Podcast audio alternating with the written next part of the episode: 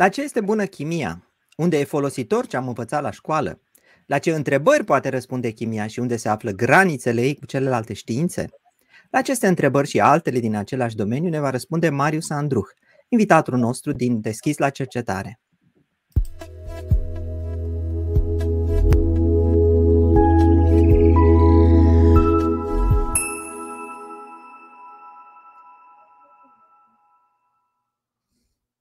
Bine ați venit la Deschis la Cercetare, locul unde cercetătorii români deschid dialogul cu publicul.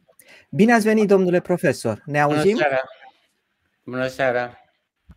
Bună, Ada. Bună seara, bine ați venit, domnule profesor. Dați-mi voie să le, pun, celor, să le spunem celor care sunt acum în fața ecranelor cine sunteți, în cazul în care nu cunosc toate laturile activității pe care o aveți sau poate vă văd pentru prima oară și cine știe, unii dintre cei tineri poate decid să facă o carieră în chimie.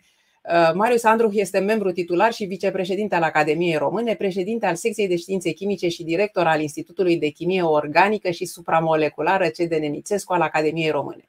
A fost șeful catedrei de chimie anorganică la Universitatea din București multă vreme și a fost visiting sau associate profesor la Universitatea Quebec din Montreal, Universitatea din Bordeaux, Universitatea din Göttingen, Universitatea din Angers, Universitatea Pierre-Marie Curie-Paris și multe alte universități din Europa și America. Lucrările sale științifice i-au adus un indice de impact de cincizeci. Bine ați venit, profesor! Bună seara și mulțumesc pentru invitație! Cum sunteți în seara aceasta? Sunteți bine? Da. Da, liniștit la... pentru, pentru a lua întrebări despre chimie, care pentru mulți a fost, precum a fost și fizica, poate dificilă. Dar mai întâi începem cu, cu întrebarea emisiunii, care, mă rog, poate să convină unui chimist, dar întotdeauna îmi place să fac o precizare. Orice știință este bună. Și nu o să duc discuția spre exagerări de genul chimia este cea mai importantă știință și celelalte nu sunt importante. O știință este importantă pentru tine atunci când o iubești și când o servești cu pasiune și bucurie. Deci orice știință este bună și în acest cadru și chimia este bună. A, da, la pui tu întrebarea pentru premiu pe ecran?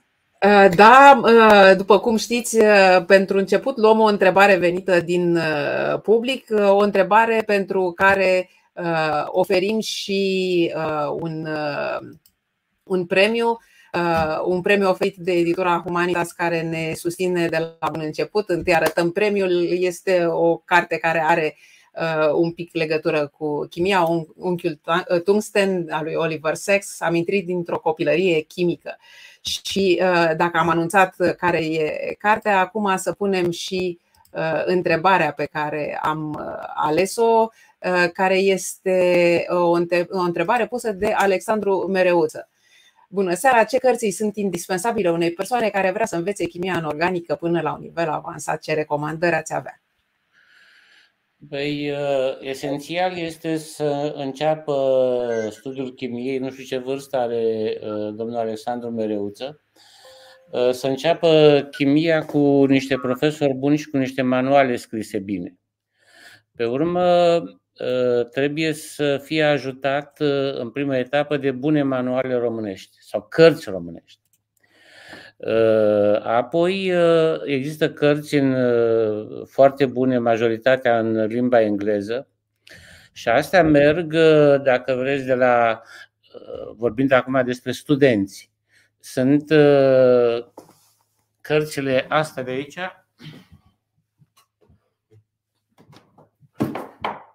e o serie întreagă care se cheamă Oxford Chemistry Primers. Și în astfel de cărți aveți dezvoltate toate capitolele chimiei, dar la un nivel, la un nivel accesibil. Pentru că este mare lucru să prezinți lucrurile în mod clar, astfel încât să așezi o temelie solidă pentru a construi lucrurile mai complicate.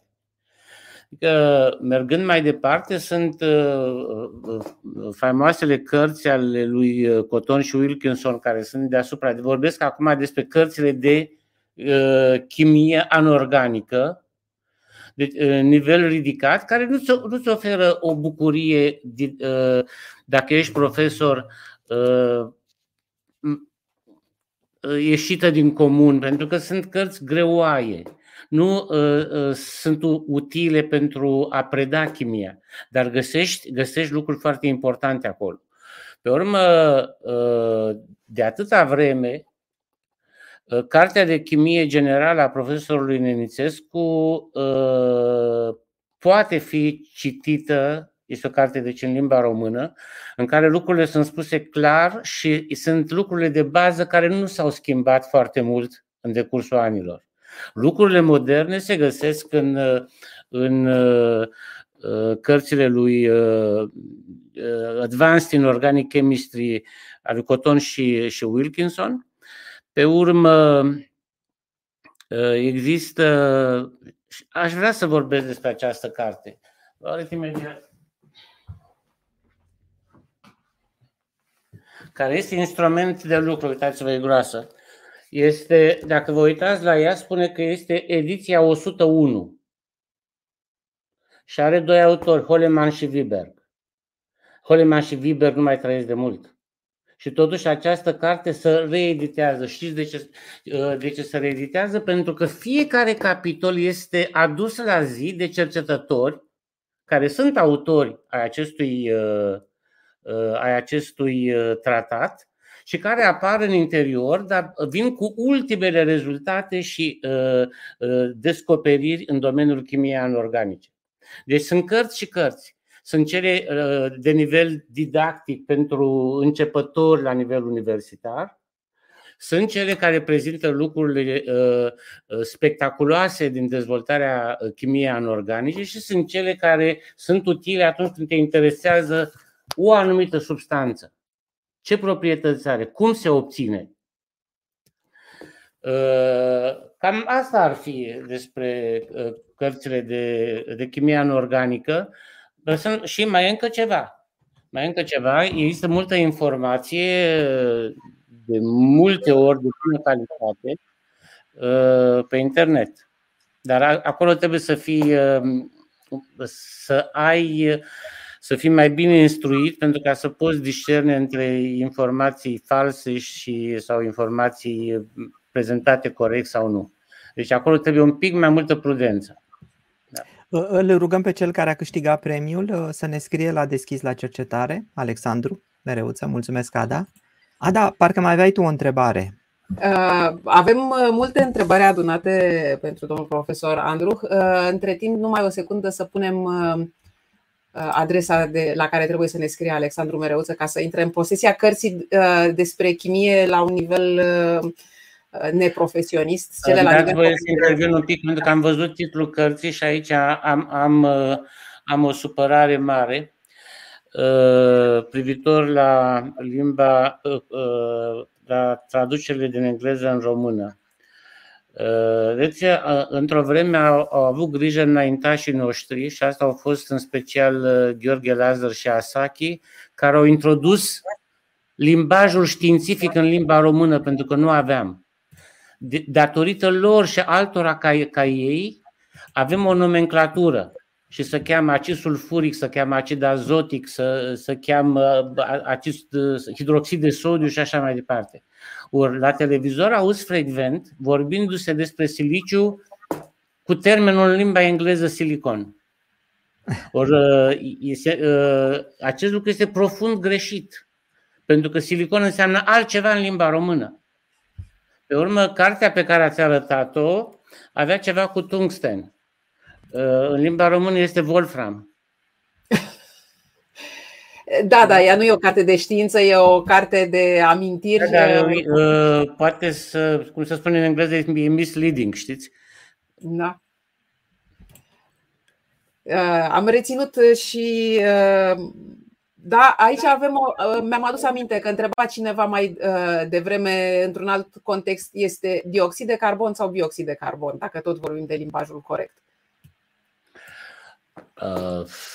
Amândouă sunt corecte, deci uh, B sau D, da. În ceea ce mă privește fac diferența, adică nu e nicio diferență. Deci asta, în mod special, e corect în amândouă variantele. Nu avem. După mine, da. Bun, ne întoarcem la întrebări.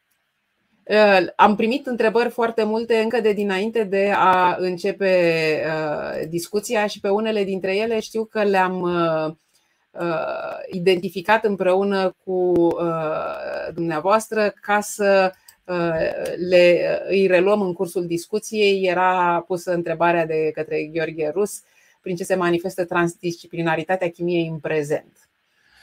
Deci, chimia este în acest moment, nu ajungem la vorbe foarte mari, este interdisciplinară. Chimia nu se poate dezvolta fără fizică, fizica la rândul ei nu se poate dezvolta fără matematică. Chimia are o ramură care se cheamă chimie teoretică și de fapt acolo este multă fizică și mai avem și multă matematică. Dacă vreți un exemplu care este atractiv pentru, pentru publicul larg sau pentru studenți la început, de conexiunile sau legăturile chimiei cu, cu biologia sau cu medicina. Este un exemplu celebru de uh, citostatic, cisplatinum. Acela a fost, uh, era un compus cunoscut de la începutul secolului al nouăsprezecelea, era bine caracterizat. Până când în anii șaizeci, un experiment desfășurat sub cupola a ceea ce se cheamă serendipity, descoperiri importante făcute întâmplător, s-a constatat că au acțiune citostatică. Din acel moment, chimia interacționează cu medicina și cu farmacologia, pentru că cisplatinum propriu-zis este toxic, are, are efecte secundare. Și asta a stimulat dezvoltarea unei chimii de sinteză uriașe sau mari sau ample pentru a găsi compuși similari, dar cu o toxicitate mai mică. Și era momentul în care chimia, medicina, biologia interacționau. Mai dau un alt exemplu. Ionii metalici apar ca ceea ce se cheamă oligoelemente în lumea vie. Lumea vie nu poate, să, nu, nu poate fi înțeleasă în toată complexitatea ei, neglijând rolul ionilor metalici. Ionii metalici apar, inter, intervin în metaloenzime, în proteinele fier-sulf, în hemoglobină, în clorofilă. Și ă, asta înseamnă o, iarăși o bună conlucrare între biolog și între chimist și, în ultimă instanță, răspunsurile privind viața le va da chimie. Noi încă nu le înțelegem, dar uh, imaginați-vă sau uh, să știe clar în acest moment că într-o celulă avem molecule de diferite dimensiuni. În, în clipa în care am folosit cuvântul moleculă, aia înseamnă chimie. Că nu înțelegem de ce ele se recunosc unele pe altele. Că se ajunge de la uh, uh, ansambluri de molecule pe care le avem în, într-o eprubetă și care nu generează viață și în, în, într-un anumit moment avem caracteristicile vieții. Nu știm în acest, lucru, în acest moment de ce, dar răspunsul va veni și, uh, și din partea chimiei. Uh, pe urmă, iarăși un exemplu pe care îl dau uh, tot privind uh, interdisciplinaritatea chimiei și de, de data asta pornind de la biologie. Uh, ne aducem aminte că am învățat în, în școală toți că uh, plantele leguminoase au niște nodozități în care sunt niște bacterii care se cheamă Azotobacter leguminozarum și Rhizobium leguminozarum și acestea au proprietatea de a fixa azotul din aer. Or, asta este o problemă foarte importantă pentru că din azot noi obținem amoniacul. Amoniacul, sinteza amoniacului este calea de intrare în marea industrie chimică. Dacă nu ai amoniac, n-ai acid azotic, n-ai azotați, n-ai îngrășăminte. Dacă n-ai amoniac, nu ai toată partea de compuși azotați din chimia organică, coloranți, medicamente, mase, plastice, tot ce vreți. Deci fără amoniac nu se poate. Ai nevoie de cantități mari de amoniac în industria chimică pe care îl obții din materia primă cea mai, cea mai accesibilă, azotul din aer. Numai că amoniacul se obține în condiții energointensive, presiuni mari, temperaturi mari. Ori bacteriile acelea știu să fixeze azotul din aer la temperatura, la temperatura camerei și la presiune normală. De ce? Pentru că acele bacterii au un catalizator care se cheamă nitrogenază și care conține șapte ioni de fier și un ion de molibden, legați într-un anumit fel. Vă dați seama ce ar însemna dacă am fi stare să, dacă am fi capabil să sintetizăm o astfel de moleculă, să o utilizăm de catalizator pentru fixarea azotului din aer? Și o să spuneți de ce nu facem niște. Pentru că e foarte greu. Nu putem. Este în zona în care lucrez eu chimie și să controlez să ai fix șapte ioni de fier într-o anumită poziție și un ion de molibden în altă poziție, legați între ei într-un anumit fel prin atom de sulf, este o provocare pentru chimistul de sinteză. Dar există laboratoare care studiază uh, uh, acest uh, posibil proces uh, cu toată atenția și există, la câteva luni există câte un articol referitor la fixarea azotului din aer la temperatura camerei, numai că sunt deocamdată niște pași timizi pentru că acei compuși care o pot face nu sunt încă situsul activ din, din nitrogenază. Deci chimia este peste tot. Și răspunsul final referitor la viață, nu o să spun că îl dă chimia, dar se va da și cu ajutorul chimiei. Deși cred că îl va da chimia. Și pași importanți, și pași, pentru că totul e chimie. Și atunci când, când, când facem mâncare, nu? Au loc, au loc procese chimice. Nu? Îmi veniți în minte să vă dau un exemplu de cum ne jucăm cu, cu, cu chimia. cu chimia în, în bucătărie. Toată lumea știe că luăm un, un ou și îl fierbem și albușul se întărește și... Dar nu-ți dau detalii da, pe tale. Cineva de pe margine, domnul profesor, ar putea să vă întrebe, dar și dragostea este chimie? Da. Da. Adică, hai să mai luăm uh, o întrebare înainte să ne povestiți, da. Poate mai mult despre uh, Nu, să, să vă termin cu albușul de ou. Așa spuneți. Pentru că, că e o poveste interesantă. Dar am putea să cruzim la loc albușul de ou? Uh, da, deci uh, să îl facem din nou să fie transparent și să aibă acea formă maleabilă și ușoară. Eu da. zice că nu. Am și eu motivele mele. Dacă vreți pot să vă răspund ca unele unui elev. Este așa. Ai, ai niște proteine, de acord? Care da. se pot mișca unele față de altele. Da. Și asta dau uh, proprietățile albușului. În clipa în care îl fierbem, în albuș noi avem uh, un aminoacid care conține sulf, da. cisteină. La călzire, atomii de sulf se unesc între ei și lanțurile astea se unesc între ele. Se unesc lanțurile între ele și atunci structura devine rigidă. Odată ce am înțeles lucrul, ca să ne întoarcem la albușul cu proprietățile lui dintr-un ou, trebuie să rupem legăturile sulf-sulf. Și chimia ne învață că acele legături sulf-sulf se pot rupe cu borohidrură de sodiu. A, deci se poate. Se poate, dar nu, nu se mai poate mânca pentru că ai pus borohidrură de sodiu. Și... indicat. Da. Cum, se, cum e cu ciupercile. Toate ciupercile se pot mânca, dar unele numai o singură dată. Da. Este, era această întrebare. Care este cea mai importantă descoperire din chimia anorganică până în prezent? Uh. Încă genul ăsta este un gen de întrebare care nu-mi place foarte mult pentru că sunt multe descoperiri importante în chimia anorganică. Dacă vreți istoric, Istoric au fost uh, marile revoluții, uh, de pildă uh, sfârșitul secolului nouăsprezece, când uh, s-a uh, elucidat, dacă vreți, sau s-a făcut o ordine în ceea ce se cheamă chimia combinațiilor complexe de către Alfred Werner. Și invoc uh, acest nume pentru că el a avut același rol pe care l-a avut Kekulé în chimia organică, Kekulé fiind între elevii mult mai, uh, mult mai popular decât, decât Werner. Pe urmă sunt uh, uh, toate etapele importante, chimia organometalică. Sinteza uh, uh, ferocenului și a compușilor de tip sandwich și de ce, uh, de ce uh, descoperiți întâmplător, bineînțeles, pentru că nu aveam teoria care să ne ducă la ei. Dar de ce sunt importanți? Pentru că Nicio teorie chimică până la vremea respectivă nu ne spunea că între, între două molecule de benzen eu pot să țin un atom de crom în stare de oxidare zero. Altă descoperire importantă, pentru că ne-a schimbat modul de gândire, deși aplicațiile care se așteptau nu au fost atât de spectaculoase pe cât se credeau, au fost fulerenele.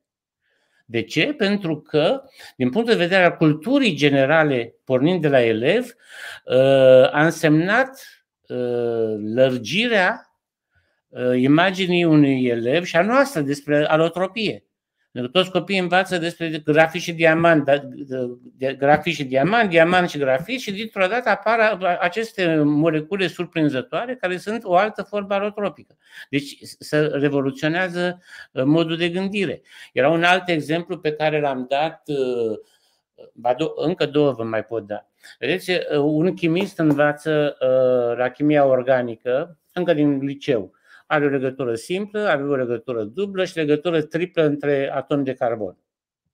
Asta e de cultură generală. Numai că ea, chimia anorganică, încă în anii șaptezeci, ai secolului trecut, a pus în evidență legătura quadruplă, care nu există în chimia organică. Deci avem patru legături între doi atomi de metal.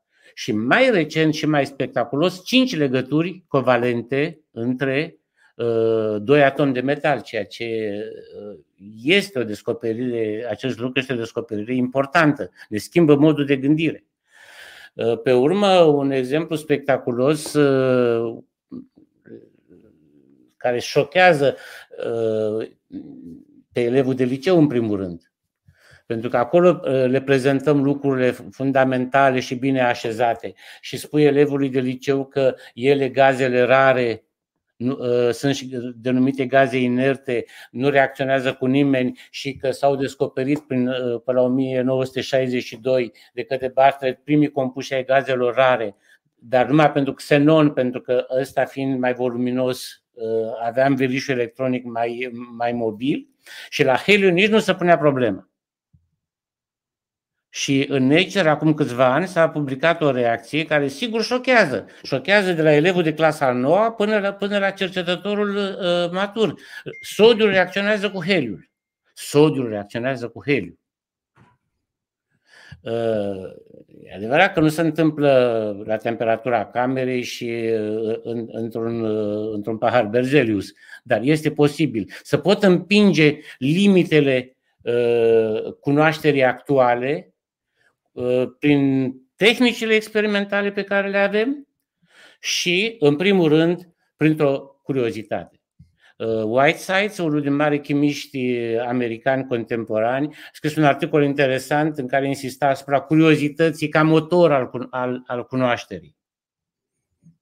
Da, dar nu este așa, domnul profesor, acum vă întreb ca un fizician, că de fapt noi fizicienii n-am putut să demonstrăm prin rezolvarea ecuațiilor că gazele inerte chiar trebuie să fie inerte, că într-adevăr acel atom care are toate straturile complete n-ar trebui să interacționeze chimic, pentru că nu cred că am fost în stare să facem da, toate calculele. Dumneavoastră, fizicienii, v-a schimbat teoria după ce chimiștii au arătat că se poate. Exact. Deci este locul în care acest empirism adus de, de da. chimiști este crucial. Eu zic că da, să ne povestească domnul profesor puțin din cercetările dânsului. Cum zici tu, cum continuăm mai departe? Putem continua cum preferă și domnul profesor Andruh. Am gândit această discuție mai mult în baza întrebărilor care vin din partea publicului. Și mai vedem întrebări și pe urmă vedem. Dar mă gândesc că am putea începe în mod... ca să zic așa, într-un mod în care v-am obișnuit deja, vă invităm uh, să răspundeți la o întrebare provocatoare: cu ce ați rămas din chimia din liceu? E, puteți intra uh, pe acest link și o să punem și uh, un Q R code pe care le puteți citi cu telefonul. Uh, ca să votați, trebuie să scrieți două, trei lucruri. Haideți să vedem cu ce ați rămas din chimia din liceu. Nu întâmplător. Nu. Eu? Nu, nu, cei care se uită, să plecăm de la... Să vă spun ce n-am rămas, că am rămas cu aproape toată, dar cu două lucruri, cu două lucruri n-am rămas. Cu ce anume n-ați rămas? Haideți să cât timp completează cei care se uită la noi în sinteza a două substanțe pentru care, după ce m-am întors de la Olimpiadă în clasa a zecea și luasem premiul doi pe țară, ne-a dat profesorul de chimie un extemporal, un profesor foarte bun. Și la extemporalul ăla n-am știut și am luat șapte. Și, sau n-am prea știut că... Și uh, metodele de obținere pentru cele două substanțe nu le știu nici astăzi. În rest uh, știu tot manualul. Manualul n-ați vrut să căutați? Poftim? N-ați vrut să căutați? Să... A, da, am căutat, dar am uitat imediat. Hai, atunci, hai să mai luăm între timp, Ada, întrebări care au venit. Așteptăm să vedem ce ne spun cei, din, cei care răspund acum pe aplicație, pe Mentimeter. Nu întâmplător, sunt oameni care inclusiv se uită acum la noi și ne întreabă, ne-au pus întrebarea în mod explicit și uneori un pic agresiv. Dumne, la ce mi-a folosit chimia din liceu? Da? Eu lucrez altceva, chimia din liceu nu mi-a folosit la nimic. Ne-a bătut la cap profesoara sau profesorul degeaba. Pot, adică nu o spun din amintiri, avem pe cineva care a întrebat în mod repetat la ce, la ce e bun. Și am zis că e bine în primul rând să vedem. Da, și uite aici cu ce m-a ajutat chimia patru ani în liceu. Și eu zic să întrebăm și oamenii, adică cât ne răspunde domnul profesor Andruh, să vedem și ce ne spun ceilalți, că poate au mai rămas cu ceva util din chimia din liceu. Deci asta, ca să rămâi cu ceva, trebuie să ai un profesor bun. Și acel profesor trebuie să înțeleagă faptul că nu toți elevii dintr-o clasă trebuie să iasă chimiști. Și nu toți elevii dintr-o clasă trebuie să iasă fizicieni. Și nu toți elevii dintr-o clasă trebuie să iasă biologi și așa mai departe. Adică trebuie să îi tentezi cu lucrurile care le pot rămâne. Adică trebuie să, să respecti o programă. Și dacă programa Dacă programa este bine gândită și manualele sunt bine scrise, se pot găsi lucruri importante. În primul rând, dacă vreți, măcar să conștientizezi cât de important este să protejezi mediul înconjurător și ce înseamnă asta. Pe urmă să înțelegi de dragul cunoașterii, cunoașterii la acest nivel de cultură generală, cum este construită materia, ce sunt substanțele. De ce o substanță este colorată? Cum sintetizezi niște compuși colorați? Pentru că îi întâlnesc în viața de fiecare zi. Cum scot petele? Sunt, sunt tot, tot, tot felul de, de exemple de, de bun simț care îți dau puterea cunoașterii. Da?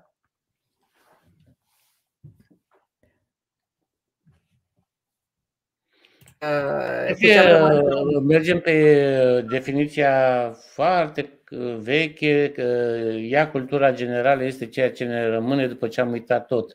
Deci trebuie să ai un ceva care să-ți rămână, cât să pricepi un pic de ce substanțele au anumite proprietăți și nu cele importante, cele exotice. Dar, de pildă, de ce în pasta de dinți se spunea la un moment dat că trebuie, trebuie, pus, trebuie pus compuși fluorurați? Pentru că, sau de ce băuturile acide nu sunt bune pentru, pentru dinți și ajungi la carii? Pentru că ai hidroxiapatită. Hidroxi înseamnă deja că ai un compus bazic, ai venit cu un acid, ai atacat smalțul. Și atunci, dacă vii cu un compus fluorurat, înlocuiești gruparea hidroxi din hidroxiapatită și faci fluorapatită. În tot felul de lucruri care pot să fie, pot să fie uh, utile. Eu am, de pildă, am o pasiune uh, așa ciudată pentru, pentru uh, ceva de scos petele. Uh, și este, este foarte deștept făcut. Deci nu dacă o știți. Uh, este, este așa un, un, un spray uh, care uh, îl agiți și este așa ceva cu alb. Și solventul. Știți ce e acolo? Deci este cel mai simplu lucru cu putință și cel mai eficient. Toată lumea știe că gospodinele foloseau dintotdeauna ceea ce denumeau neofalina ca să scoată petele, așa-i? Un Da, e un solvent organic. Deci, mă rog, un solvent organic se utiliza ca să, ca să, ca să folosim, să vorbim în termenii faimoasei întrebări unde zboară păsările toamnă.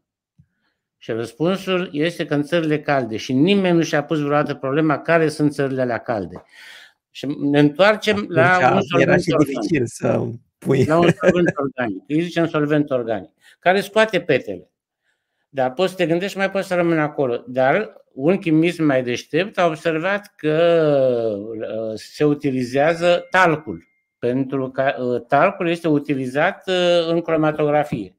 Și atunci ce a făcut ăsta? A pus talc și solventul organic și în clipa în care tu ai o pată, solventul organic a dizolvat grăsimea și mizeria pe care ai avut-o acolo și a absorbit-o talcul și ai dat cu mâna și s-a dus. Deci sunt tot felul de lucruri care, care ne înconjoară, care înseamnă un pic mai multă chimie decât cea pe care o înțelegem că există în băuturi sau atunci când facem mâncarea. Pentru că așa este chimie până la urmă. Ce mi se pare mie întotdeauna frumos la exemplele acestea este că e nevoie ca unul singur în lume să descopere chestia asta și apoi toți putem profita de ea, de descoperirea da, da. respectivă.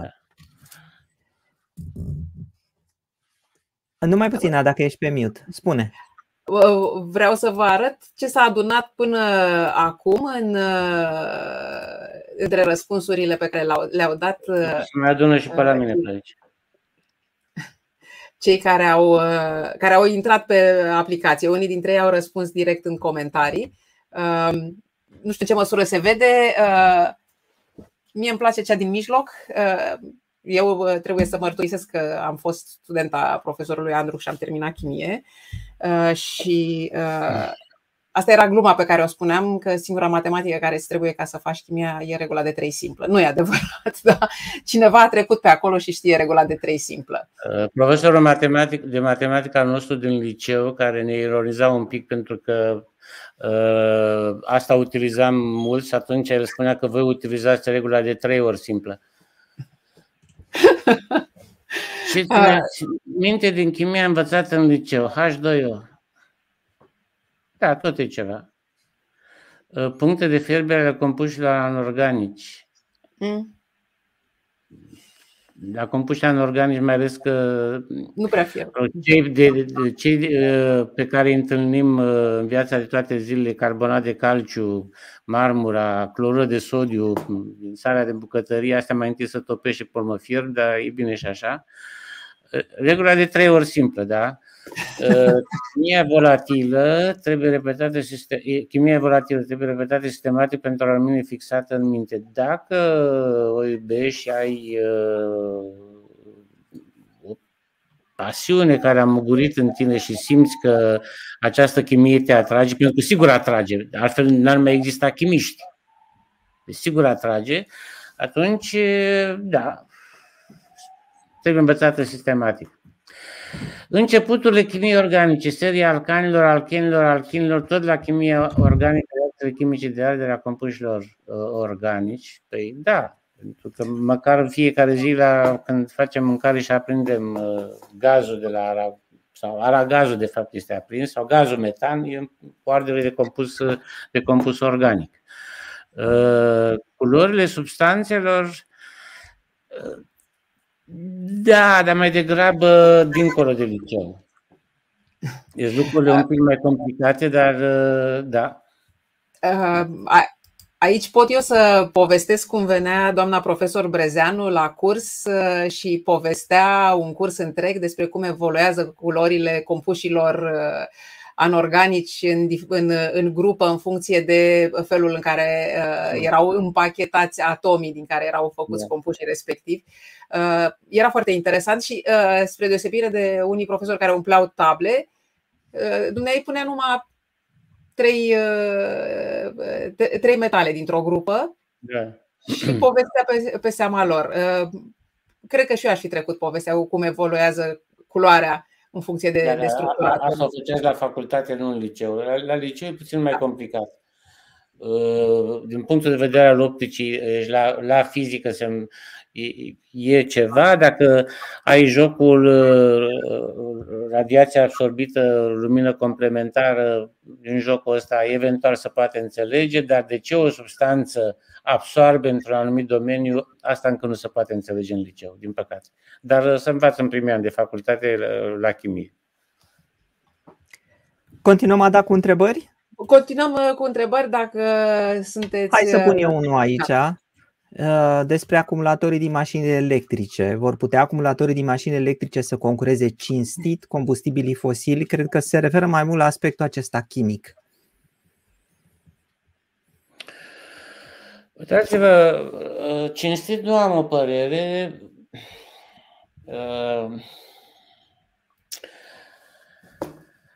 Și obținerea acumulatorilor înseamnă procese chimice complicate care pot să ducă și ele la poluare, dar poate mai concentrat sau în anumite locuri față de împrăștierea dioxidului de carbon peste tot.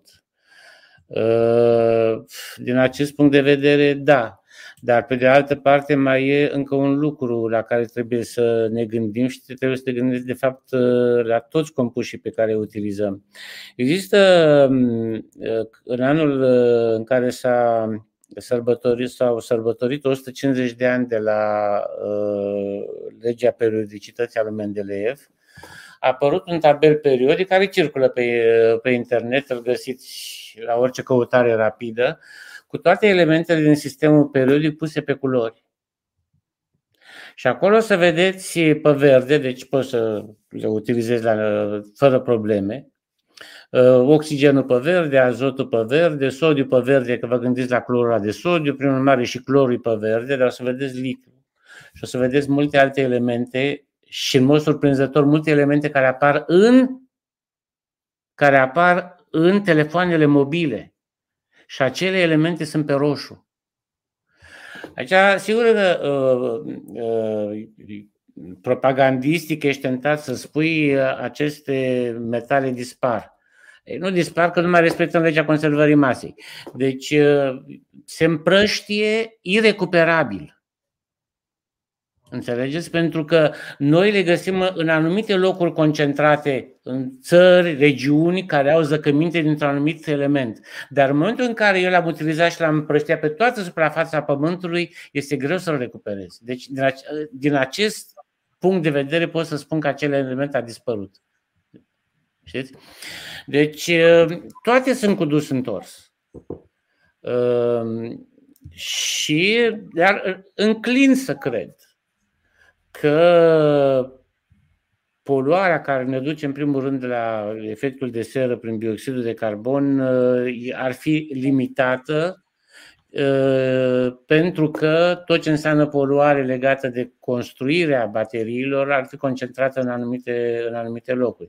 Dar așa este o poveste, știți, am auzit o întrebare pusă ironic la un moment dat, pentru că a apărut o disciplină în care cred, pentru că ne conștientizează. Chiar dacă nu dă soluții definitive pentru multe probleme, este ceea ce se cheamă green chemistry, chimia verde. Chimia verde înseamnă să poluezi mai puțin, să utilizezi solvenți prietenoși față de mediu, de pildă apa, sau să utilizezi alți solvenți ca de pildă lichidele ionice, știți? Și cineva a pus întrebarea, și lichidele alea ionice cum s-au obținut? Utilizând solvenții aia pe care îi condamnăm. Adică trebuie să fim atenți la tot ansamblul de factori care, care pot influența negativ viața noastră și calitatea mediului înconjurător. Așa este o vorbă mare. Utilizez nu știu ce substanțe pentru chimia verde, dar ca să le obțin pe ele, eu utilizez solvenți periculoși sau căi de reacție periculoase. Chimia verde este bine că a apărut, există jurnale care se cheamă Green Chemistry. Și asta este un, și un prim pas important este că ea, comunitatea științifică a, a chimiștilor, a conștientizat că uh, chimia poate să fie periculoasă. Uh, A fost vreun moment în care nu a existat senzația că chimia poate fi periculoasă? Adică... Nu, da. Pe gândiți-vă, gândiți-vă, era, treceai pe lângă combinatele chimice în, când eram student, și combinatele chimice unde se obțineau acid azotic, îngrășăminte azotoase, cum se cheamă, aveau niște coșuri pe care ieșea așa numita coadă de vulpe, care este hipoazotida. Adică bioxidul de azot care reacționează cu apa, ploi, acide, sigur că da. Au fost perioade în care toate deșeurile s-aruncau în apa râurilor. Deci a fost o perioadă în care chimia nu a fost conștientă de dezastrele pe care le putea provoca. Aș vrea să preluăm o întrebare care se leagă tot de uh, întâlnirea chimiei cu un alt subiect de interes, uh, nu mediu, de data asta medicină, și întrebarea era uh, în ce măsură e chimia de gimnaziu importantă pentru medicină? Bănui că pentru studenții de la medicină, nu pentru medicină în general. E întrebarea la care pot să răspund uh... în egală măsură simplu și complicat. Păi, uh, pentru că să la medicină îți trebuie chimia din liceu. Ca să înțelegi chimia din liceu trebuie să ai niște baze de la chimia din gimnaziu. Ori chimia din gimnaziu uh, nu este gândită uh, ca să pregătească un uh, copil pentru chimia organică, care îi trebuie pentru medicină. Chimia din gimnaziu este ca să, să, să ai bazele, să știi ce e atomul, să știi ce e molecula, să știi ce e un acid, să știi ce e o bază. Deci știu exact pentru că am făcut manual de clasa a șaptea și de clasa a opta. Și ideea a fost tocmai aceasta. Nu neapărat să le spunem chimie organică, să le spunem care sunt clasele de compuși, să știe ce e un acid, ce e o bază, să știe sistemul periodic, structura atomului. Deci da, chimia din gimnaziu este importantă pentru medicină. Pornit pe o discuție pe care am avut-o înainte, dar e cumva formulată diferit. Întrebarea mea este, spune Florin, ce anume din chimie se contrazice cu fizica? Eu aș reformula-o, poate că nu este încă explicat de fizică și e surprinzător. Și încă nu s-au ajuns la o concluzie clară. Da, mai, bă, bă, mai degrabă așa. Sunt, uh, nu, sunt lucruri care încă nu sunt explicate, dar uh, chimia și fizica, uh, un exemplu concret nu am. Dar pot să vă spun că au fost, uh, că au fost momente în care chimia a fost ajutată de fizică, uh, și anume... este zona în care lucrez și eu, când s-au descoperit așa numitele molecule magnet, magnet în sensul histerezis și, și prezența de histerezis la nivel de moleculă, ceea ce înseamnă efect de memorie. Și uh, acest histerezis era însoțit, sau uh, când se descria curba de histerezis, apăreau niște trepte care, pe care chimia nu le putea explica și nici în fizică uh, nu erau știute. Și uh, acela era efectul uh, de tunelare cuantică a magnetizării. Uh, pe urmă au fost exemple. Au fost exemple în care uh, chimia... Uh, chimia a contrazis fizica experimentală sau fenomenologică, pentru că se spunea că magneții, și așa și este, magneții pe care îi utilizăm sunt sisteme tridimensionale, cei pe care îi utilizăm pentru toate aplicațiile. Și că la nivel de moleculă nu putem să avea, uite că chimia a dovedit acest lucru prin compușii pe care i-a sintetizat, sau Glauber, un fizician celebru, prezisese că putem să avem o relaxare lentă a magnetizării pe sistem monodimensional. Asta a făcut-o prin anii șaizeci a secolului trecut. Și uite că la, la începutul secolului douăzeci chimiștii au sintetizat astfel de molecule care se comportă ca magnet, dar sunt sisteme monodimensionale. Da. Or fi fiind or fi, și alte lucruri, dar v-am dat exemple pe care le știam, în care erau lucruri necunoscute într-o parte și rezolvate din partea cealaltă. Și bineînțeles și invers.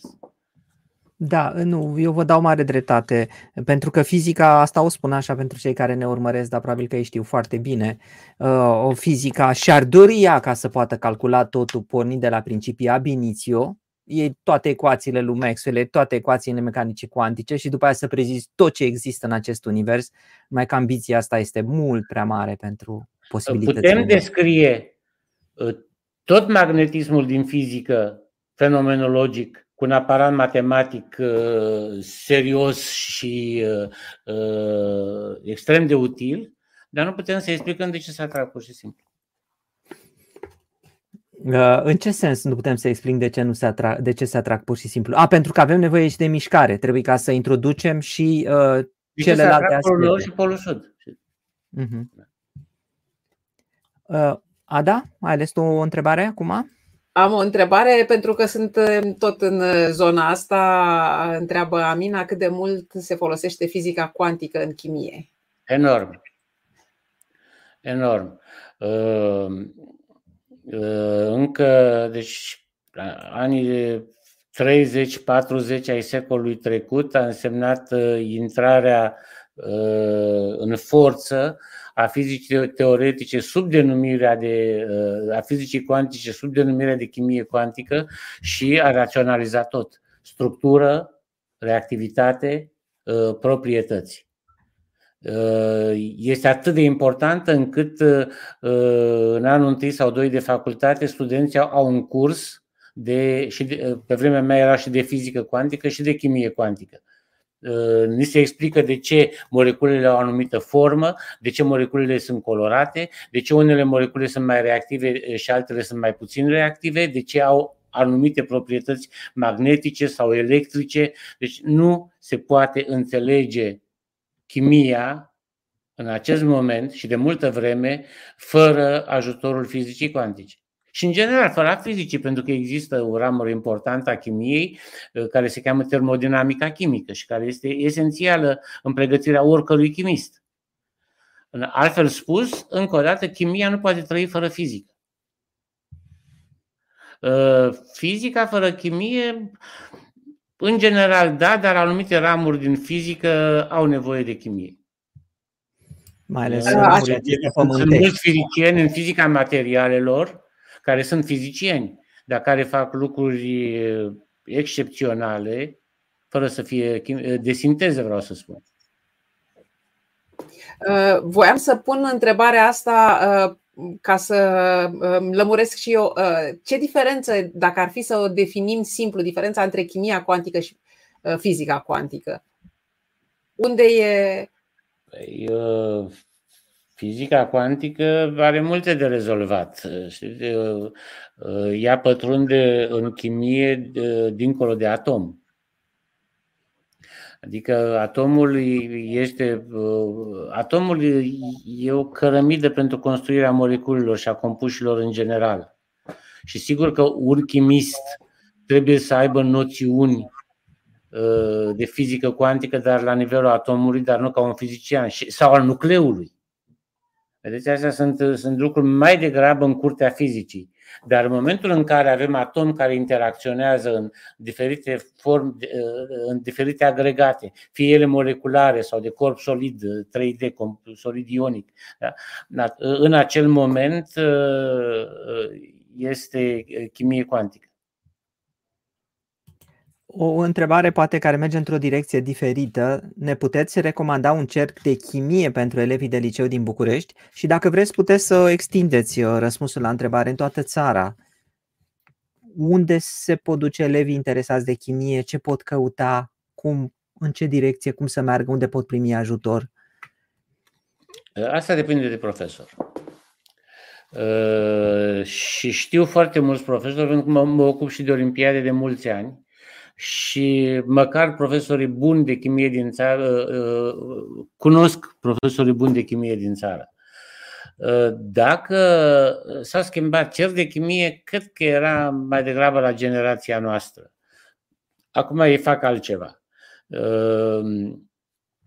Pot lucra, sunt atras să lucreze în laborator, poate mai mult decât pe vremea noastră. Pe vremea noastră se făceau referate. Acum pot să facă eseuri. Există alte forme de a atrage copiii spre, spre științe, pentru că v-am spus din capul locului, nu vreau să monopolizez toată discuția pe chimie. Dar dacă exemplificăm prin chimie, toate facultățile organizează uh, vizite pentru elevi, concursuri pentru elevi. Sunt fie concurs gen olimpiadă, fie, cum se întâmplă la Facultatea de Chimie de la Universitatea din București, uh, seara cercetătorului sau uh, pentru experiențe pentru copii sau sesiuni de referate, să le spunem, uh, care se cheamă, uh, care se petrec sub umbrela unui titlu uh, Chimia, prieten sau dușman.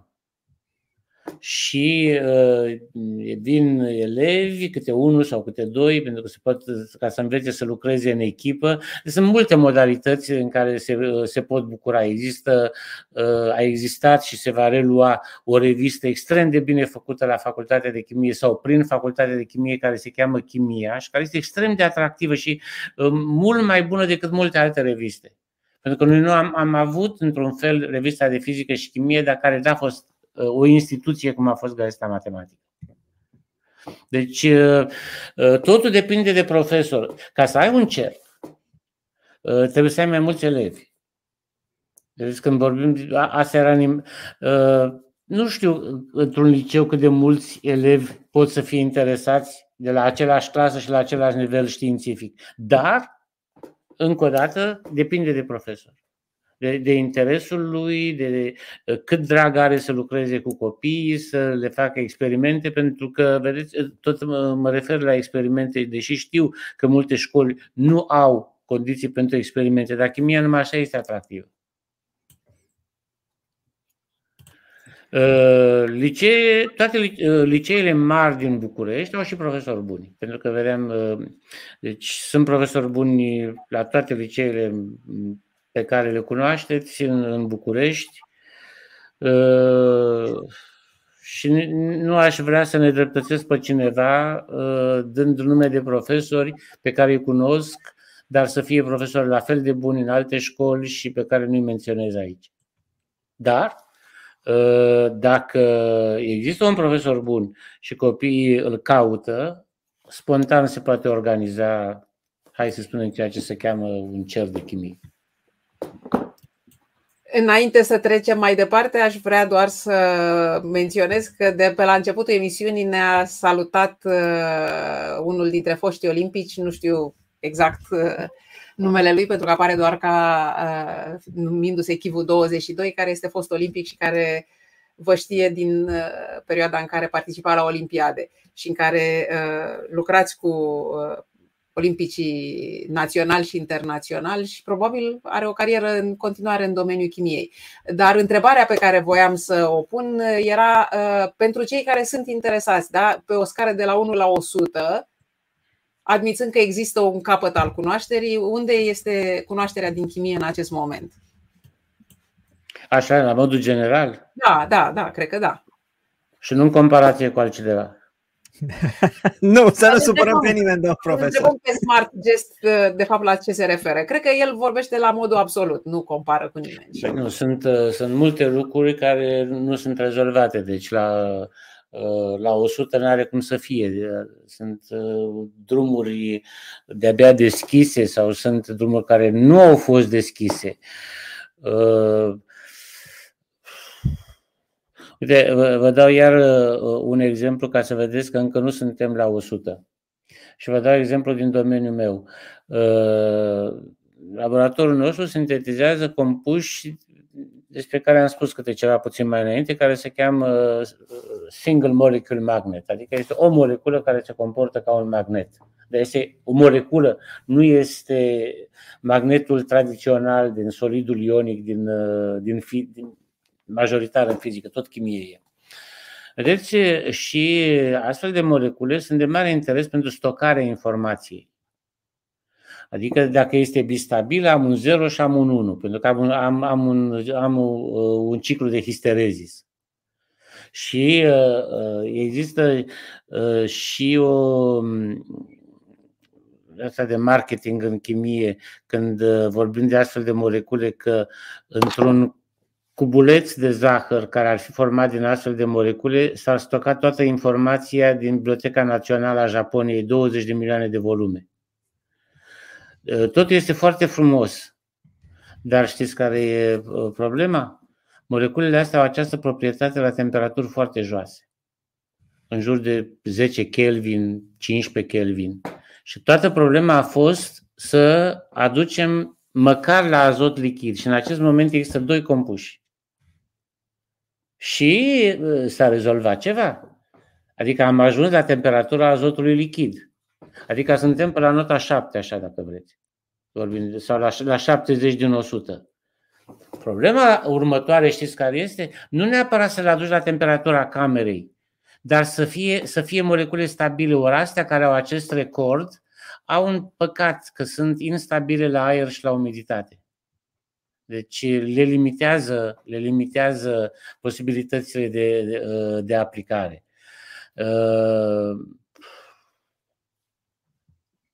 Nu știu. Dacă aș spune nouăzeci la sută, aș spune că suntem foarte aproape de, de tot ce își poate imagina un chimist. Dar poate că nu ne putem imagina tot. Și un lucru pe care deocamdată nu-l putem uh, explica și nu suntem la o sută, că nu înțelegem prin chimie mecanismele vieții. Deci suntem sub o sută. Și, altfel, și de altfel, și de altfel, de, de altfel uh, este bine așa, sunt multe lucruri de făcut, sunt ramuri nedescoperite și multe dintre ele nici nu pot fi prevăzute, pentru că am evocat de câteva ori faimosul termen de serendipity sau concept, cum vreți să-i spuneți, că nu sunt prevăzute, n-ai cum să le prevezi, n-ai o teorie care să te ducă la ele. Deci va trebui să apară un fapt întâmplător care să fie zidat de cineva și care să ducă, să ducă la uh, uh, un alt domeniu. Am văzut acolo povestea cu chiralitatea. Uh, și asta este, este un alt exemplu.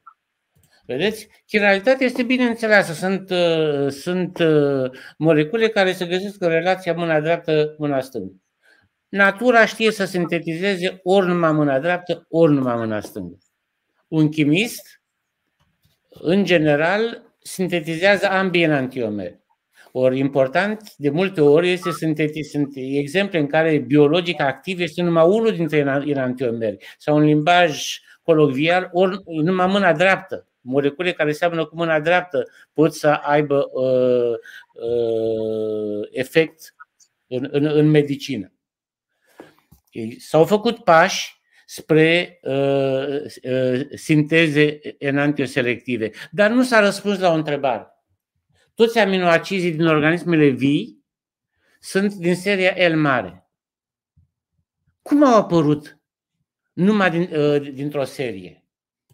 Deci, prin ce miracol au apărut numai un izomer, numai izomerul mâna stângă, să spunem, ca să, să fiu ușor înțeles? Nu se știe. Când eu eram student, deci categoric nu se știe. Când eram student a apărut o teorie care spunea așa: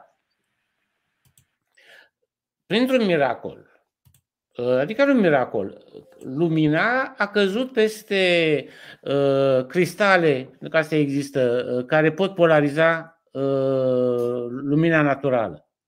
Și în această radiație care era polarizată ar fi avut loc niște reacții chimice și atunci a apărut unul dintre enantiomeri. Nimeni n-a dovedit acest lucru. Dar uh, apariția aminoacizilor dintr-o serie și numai din seria el și nu din seria cealaltă, nu știm de ce așa. Bine, domn profesor, dar un miracol este un miracol până când nu este explicat de chimie, nu? În sensul acesta de miracol. Vreau să vă întreb cum să continuăm, pentru că s-a dus ora și am mai putea să mai luăm câteva întrebări la care poate vreți să răspundeți foarte scurt sau am putea ca să încheiem aici, tu cum zicea? Da? De asta vă, am spus deocamdată cam ce știm, da. da. Eu aș vrea să pun, să pun o întrebare, ca să spun așa, venită din public. Ați folosit doi termeni pe care cei care au fost mai serioși poate i-au ținut minte din chimie unii. Ați menționat chiralitatea și ați spus mâna stângă, mâna dreaptă, dar Poate explicați un pic mai mult. Și apoi conceptul de histerezis, pe care l-ați menționat de cel puțin două ori și care are nevoie de, de o ancorare. Se învață pe la fizică și în liceu. Adică, uitați-vă, să desenez rapid pe ceva aici.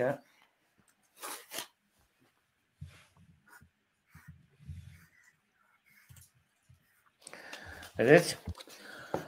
Asta e un ciclu de histerezis făcut ca la fizică. Adică eu am o moleculă, o moleculă, un sistem care nu e magnetizat. Deci aici am magnetizarea și câmpul magnetic pe care îl aplic. Deci nu am niciun câmp magnetic, compusul, compusul nu este magnetic. În clipa în care aplic un câmp magnetic, el se magnetizează. Și am ajuns aici. Da? Dacă îndepărtez câmpul magnetic și compusul îmi rămâne magnetic, adică nu a ajuns la zero, eu trebuie să-i aplic un câmp în sens opus, care este câmpul coercitiv. Deci drumul de magnetizare și drumul de demagnetizare nu coincid. Asta înseamnă. Deci drumul prin care am magnetizat substanța și drumul pe care o demagnetizez nu coincid și asta este un ciclu de histerezis. Așa se învață pentru prima oară de elevi și de studenți. Dar aici, în loc de magnetizare, eu pot să spun culoare. Aici, în funcție de, în loc de, de câmp magnetic, pot să pun temperatură. Adică eu am o perturbare care îmi determină uh, apariția, uh, schimbarea unei proprietăți și acest sistem se cheamă bistabil. De ce se cheamă bistabil? Că el la aceeași valoare a câmpului poate să fie ori așa, ori așa. Depinde de drum. Adică ține minte drumul. Adică are efect de memorie. Ăsta e un ciclu de histerezis, imaginea clasică. Deci, încă o dată, pe axa verticală am proprietatea și pe axa orizontală am perturbația. Temperatură, câmp magnetic, orice. Deci ăsta este un ciclu de histerezis. Bine? Acum, moleculele, eu pot să am tot felul de, de molecule. Iau, iau o moleculă simplă, ați luat molecula de apă, da? Cea mai simplă. Un oxigen cu doi hidrogeni, așa. Da? Așa. Se spune și aici, aici păcălesc eu elevii când, când mă joc cu ei de chimia, pentru că toate cărțile spun așa că dacă este un obiect chiral, imaginea nu, se găsește în relația obiect-imagine în oglindă. Ceea ce confuzionează pentru că orice obiect are imagine în oglindă. Toate problema este să nu, să nu se suprapună imaginii din oglindă. Pentru că și o sferă are imagine în oglindă. Dar moleculele chirale sunt în relația aceasta care, care la prima vedere te confuzionează. Pentru că ai două mâini și sunt identice. Mâna oricui păi sunt cam la fel. Da? Și uh, poți să și păcălești elevul și spui că se suprapun.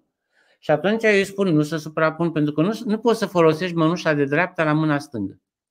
Și asta este dovada că deși seamănă așa de bine, ele nu sunt același lucru, pentru că nu poți să folosesc aceeași mănușă pentru, pentru ambele mâini. Așa sunt aceste molecule.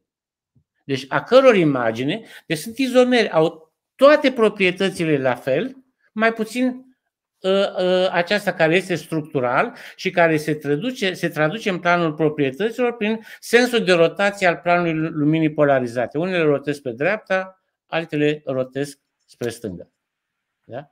Deci asta este o moleculă, asta este o moleculă chiral. De unde vine chiral? De la numele grecesc al mâinii, de la numele în limba greacă al mâinii. Pentru că se găsesc în relația celor două mâini ale noastre. E adevărat ce spune Mihai că tendința universului, mă rog, sau ce putem măsura noi aici pe pământ este către favorizează o chiralitate de dreapta sau, mă rog, există, sunt preponderent molecule chirale dintr-o anumită direcție, de o anumită direcție, de o anumită rotație. Nu știu. Nu. Nu știu. Și Când a, apă, când a apărut conceptul, de unde s-a născut, ce a fost a, nevoie? Pasteur, de... Pasteur, Pasteur a observat. Deci Pasteur și cu noroc, dar dincolo de, de noroc, cu geniu. Pentru că el a observat niște cristale de tartrat, uitându-se la microscop, și că te pot păcăli, că sunt identice la prima vedere. Și pe urmă și-a dat, și-a dat seama că cristalele alea erau obiectul imaginilor oglindă și le-a separat mecanic, asta a rămas celebră. Cum separăm enantiomerii? Și asta este o problemă complicată în chimie. Și întotdeauna varianta care te duce la noroc este să facem ca Pasteur sub microscop, cu condiția să fie cristale și să le, și să le poți decela. Da? Că imaginați-vă că ați avea uh, uh, molecule care se uh, semne cu mâinile și le avea amestecate. Uh, nu e așa simplu să le separi de dreapta și de stânga. Uh, și asta e cazul simplu, dar la niște cristale care au tot felul de fețe e complicat. Deci uh, uh, activitatea optică a fost descoperită de mult și corelată cu activitatea optică în sensul rotației luminii planului polarizate a fost descoperit de mult, dar corelat cu această proprietate de a fi relație uh, obiect-imagine oglindă a fost făcută de Pasteur. Uh, mulțumim foarte mult, am ajuns la finalul întâlnirii noastre și ca de obicei la final îi întrebăm pe cei care s-au uitat la noi de o idee cu care au rămas, ceva ce o să plece și o să povestească mâine colegilor, azi colegilor de apartament. Domne, m-am uitat și am reținut ceva, mi-a rămas o treabă pe care nu o știam înainte. Ca de obicei eu vin cu jucărelele mele, cu pinurile, de data asta am una cu chimie. Cine vom alege cu metoda științifică de selectare pe care am aplicat-o până acum. Cel mai interesant răspuns o să-l și citim în finalul acestei întâlniri. Și am pornit și cronometrul cinci minute. De acum încolo așteptăm în comentarii lucruri cu care plecați acasă de aici, din această discuție. Și în aceste cinci minute, nu știu, domnul profesor, mai puteți să mai stați cinci minute sau o scurtăm la trei minute? Preferați, este ceva ce ați fi vrut să spun, spuneți și n-ați apucat să spuneți, sau preferați poate să mai continuăm cu câteva întrebări, să răspundeți scurt, cum vreți dumneavoastră? Nu cu întrebări, pentru că ce, atunci când am pregătit întâlnirea din seara asta, punea problema la un moment dat să apară și ceea ce se lucrează la noi în laborator, dar v-am cam spus. Poate cu o precizare suplimentară, noi suntem chimiști de sinteză, sintetizăm molecule și nu ne e rușine să spunem că de multe ori căutăm molecule frumoase.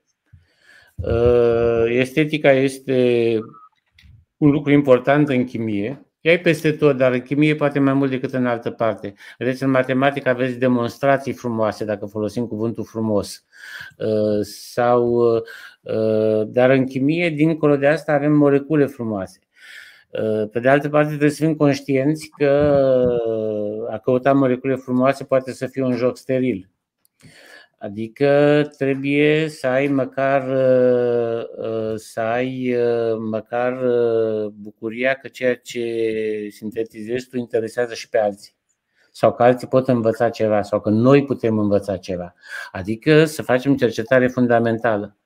Că avem cercetare aplicativă, dar și cercetarea fundamentală. Vedeți, lui de Broi spunea, o să vă citesc din memorie, că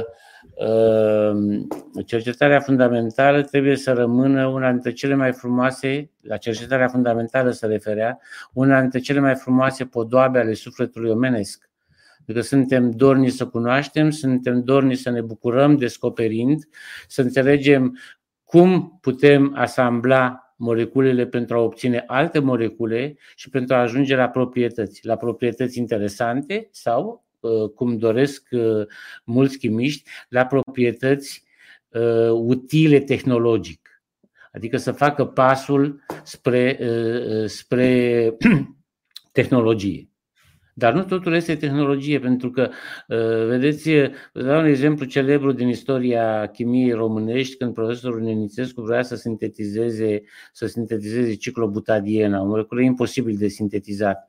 Și au fost toate eforturile dirijate spre această moleculă și când a avut conferința în, în, în Statele Unite și a fost întrebat de ce atâta efort pentru, pentru astfel de moleculă care, mă rog, era supranumită în lumea chimiștilor Mona Lisa chimiei organice, a răspuns pentru că există parafrazând o altă replică celebră, de ce trebuie să urci pe, pe Everest? Și răspunsul a fost pentru că există.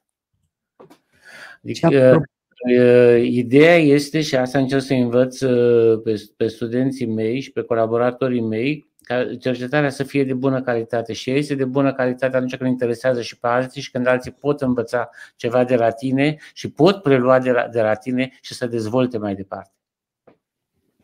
Și apropo de lucrurile frumoase, noi mai avem și această rubrică care se numește Dincolo de laborator. Lucrurile frumoase vin și din afara laboratorului, din pasiunile pe care le are un cercetător. Ce alte pasiuni aveți în afară de cercetarea propriu-zisă în chimie? Păi am văzut pe aici niște comentarii în secret care, că se știe deja.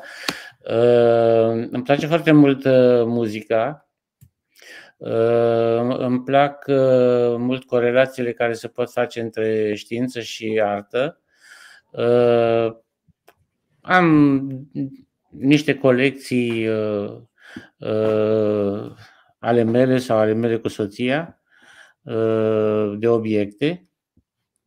Îmi place foarte mult muzica, sunt uh, compozitori care îmi plac foarte mult și pe care îmi place să-i descoper, dacă vreți, și științific, adică cum au făcut un anumit lucru sau cum au construit sau cum, uh, au, uh, cum uh, aleargă temele de la uh, un compozitor la un alt compozitor. O să vă dau un exemplu, uh, de pildă, toată lumea știe boleroul lui Ravel. L-ai făcut într-o tehnică anume, adică se repetă obsesiv aceeași melodie preluată de tot mai multe instrumente până ajunge la momentul ăla când se schimbă tonalitatea, e modulare.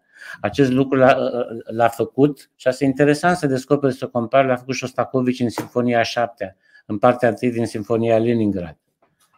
Sau să... Deci îmi plac și lucrurile astea, îmi place să ascult, îmi place să descoper, îmi place să văd cum au construit o, o operă muzicală sau îmi pun întrebări de ce întotdeauna cele două concerte ale lui Grieg și Schumann sunt cântate împreună și tot timpul sunt pe același C D, întotdeauna cu același interpret. Știți? Și există explicație, da? Într-o aceeași tonalitate și mai ales că încep la fel cu niște timpane. Și atunci aceste concerte merg întotdeauna împreună. Căutați cele două concerte în la minor ale lui Grieg și ale lui Schumann și o să vedeți, întotdeauna sunt pe aceleași C D cele două concerte. Sau, mă rog, joaca cu instrumentele, am descoperit cum se joacă Șostacovici cu celesta, nici nu știam de acest instrument până am ascultat Sinfonia a patra a lui, știți. Îmi place să ascult, dar îmi place să ascult și activ, cum vă spuneam, adică citesc cum s-a construit sau, de pildă, am curiozități cu ultimele quartete ale lui Beethoven când a apărut o altă muzică. Atunci a trebuit să ascult toate, cincisprezece, toate cele cincisprezece quartete ca să văd deosebirea între primele două, care erau în clasicismul muzical, și ultimele când deja pășim în romantism. Și mai colecționăm obiecte. Da. Foarte frumos. Obiecte însemnând ce? Ce fel de obiecte? Ca să... Stilouri. Am, am o colecție mare de stilouri și cu soția cești de cafea. Bun. Uh, nu știu, Ada, dacă mai avem timp uh, să-l mai întrebe domn profesor o nedumerire. Uh, așa, aș vrea să, uh, pentru că a sunat ceasul, ceea ce înseamnă că s-a terminat mai timpul bine, care am da, strâns. Am strâns o felul de uh, răspunsuri, care mai de care mai uh, interesante. Uh, am să aleg de data aceasta după criteriul cineva care n-a mai luat premii, pentru că am avut uh, întrebări interesante de la persoane pe care le știu că le-am mai trimis premii. Uh, și ce am păstrat a fost un comentariu din partea lui Florin Voloc, care nu țin minte să mai fi luat premiu. Chimia încă va mai rezolva probleme din fizică și la fel fizica va clarifica multe din chimie. Pe Florin îl rugăm să ne scrie la deschis la cercetare at gmail dot com. Au fost multe alte lucruri, inclusiv din categoria chimia e în toate, și cineva care comenta în ce măsură azotul și amoniacul sunt la baza chimiei și a industriei chimice. Nu știu dacă e riguros adevărat, dar am cules mult, multe opinii foarte diferite. Întreabă lumea, da, ca să punem o întrebare, întreabă lumea, în foarte multe întrebări au venit pe parcursul emisiunii legate de baterii. Dacă chimia poate produce baterii care să nu, nu polueze. Poate, chimia le produce. De la, de la pila Volta până în ziua de astăzi, totul e chimie acolo, fără discuție și fără partipriuri. Deci aia este chimie. Chimie descrisă de, de fizicieni. Știți, îmi vine o vorbă, o propoziție spusă de un profesor de-al meu din, din liceu și care m-a, m-a urmărit așa toată viața. El spunea, un profesor foarte bun, spunea, natura este unică, prin urmare și știința e unică. Și le-am separat noi oamenii pentru că nu le putem face pe toate, dar la un moment dat ele se adună pentru că toate explică același lucru. Nu poți să faci chimie fără fizică în acest moment, pentru că ajungi la baterii, la chim- bateriile sunt construite de, din chimie, din substanțe chimice. Funcționarea lor este descrisă și de chimiști, dar și de fizicieni. Știți? Dar e chimie acolo. Așa este. Eu ce pot să spun, mulțumim foarte mult, domnul profesor. Săptămâna viitoare avem cinci G, Ada? Săptămâna viitoare, da, ne întâlnim cu Traian Abrudan și vorbim despre cinci G și chiar și șase G. Dar ca și, ca și de data aceasta vorbim despre știință și nu despre percepții care par, sunt, se îmbracă în cuvinte luate din știință, dar nu și-au locul acolo. Ceea ce cred că undeva a existat și în substratul acestei discuții și mulțumim foarte mult, domnule profesor, că am vorbit despre chimie ca și cum n-ar exista tot felul de... Comenta cineva, pentru multă lume, chimic și toxic au devenit sinonime și am stat departe de discuția asta, că nu cred că merită validată într-o asemenea conversație. Nu, da, chimiștii trebuie să fie conștienți că ceea ce fac poate să fie și toxic. Știți? Da. Și, și salvator este oricum, dar nu trebuie neglijat. Poluarea în bună parte a venit de la chimiști multă vreme.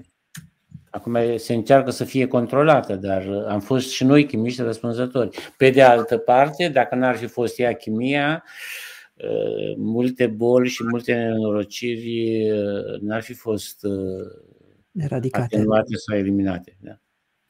Da. Uh, mai este altceva ce poate ați fi vrut să spuneți? Uh... Nu, poate ne mai vedem cu altă ocazie. Da. Cu mare plăcere. Bine atunci, păi le urăm tuturor celor care ne-au urmărit o seară plăcută. Ne vedem săptămâna viitoare. Nu, și Ada? Dacă sunt la vârsta la care uh, se pot gândi la o carieră în domeniul chimic, uh, eu cred că e loc de așa ceva în România și aș vrea să mai adaug ceva. Uh, dacă sunteți tineri cercetători până în treizeci și cinci de ani, uh, pot să însemne și studenți și masteranți și doctoranți, există ceva ce se numește Games of Science. games of science punct org, un concurs cu curs și cu concurs pentru cei care vor să învețe să vorbească despre știința pe care o fac în public, pe scurt. Bine atunci. Păi ne vedem. Și ne vedem. Mulțumim, ne vedem săptămâna viitoare. La revedere, domnule. Mulțumim foarte mult. La revedere.